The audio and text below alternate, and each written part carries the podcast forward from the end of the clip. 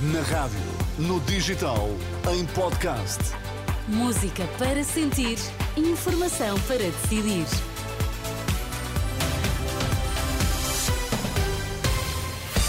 São as notícias com a Ana Rita Borda de Água para já os destaques. Bom dia. Bom dia. Elementos da PSP e GNR concentram-se pela primeira vez às portas do Ministério da Administração Interna.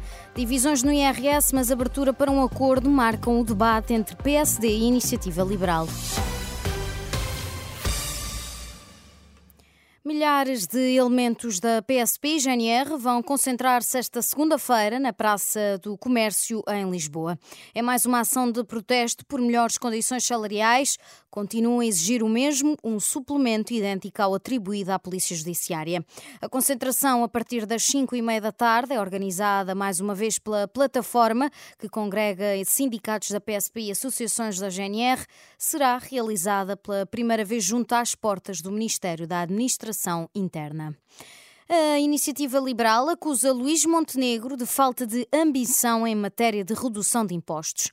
No debate com o líder da Aliança Democrática, Democrática, aliás, Rui Rocha, defendeu que a proposta da coligação não é suficiente para a transformação do que o país necessita e dá um exemplo. Alguém que tem 40 anos de idade e que ganha 1.500 euros brutos por mês. É o salário médio português. Proposta uh, do PSD faz um desagravamento. Hoje em dia, com a proposta do PS do Orçamento de Estado, essa pessoa paga de imposto antes de deduções 211 euros por mês e o PSD retira 5 euros por mês esta proposta.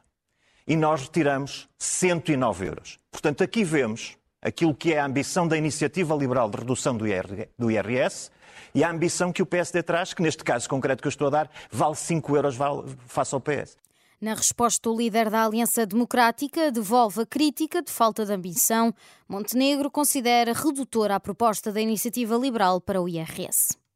A proposta uh, do uh, Rui Rocha, da Iniciativa Liberal, tem uma ênfase especial apenas na taxa do imposto. A nossa quer que as pessoas paguem menos impostos, mas quer olhar para uma franja etária da população, os jovens, e dar-lhes argumentos para eles ficarem cá. Poderem ter uma opção de vida que lhes dá, nos 10, 15 anos iniciais da sua vida ativa, uma perspectiva de pagamento de imposto inferior. E, ao mesmo tempo, estimular a produtividade do país. Sem produtividade e sem competitividade nas empresas, nós não vamos criar a riqueza de que precisamos para podermos ter a, a tal transformação económica que o país precisa.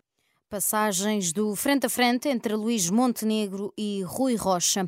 Logo depois houve também outro debate entre PAN e Bloco de Esquerda. Mariana Mortágua acusou o PAN de não ter coerência ao ter acordos com o PS no continente e com o PSD na Madeira.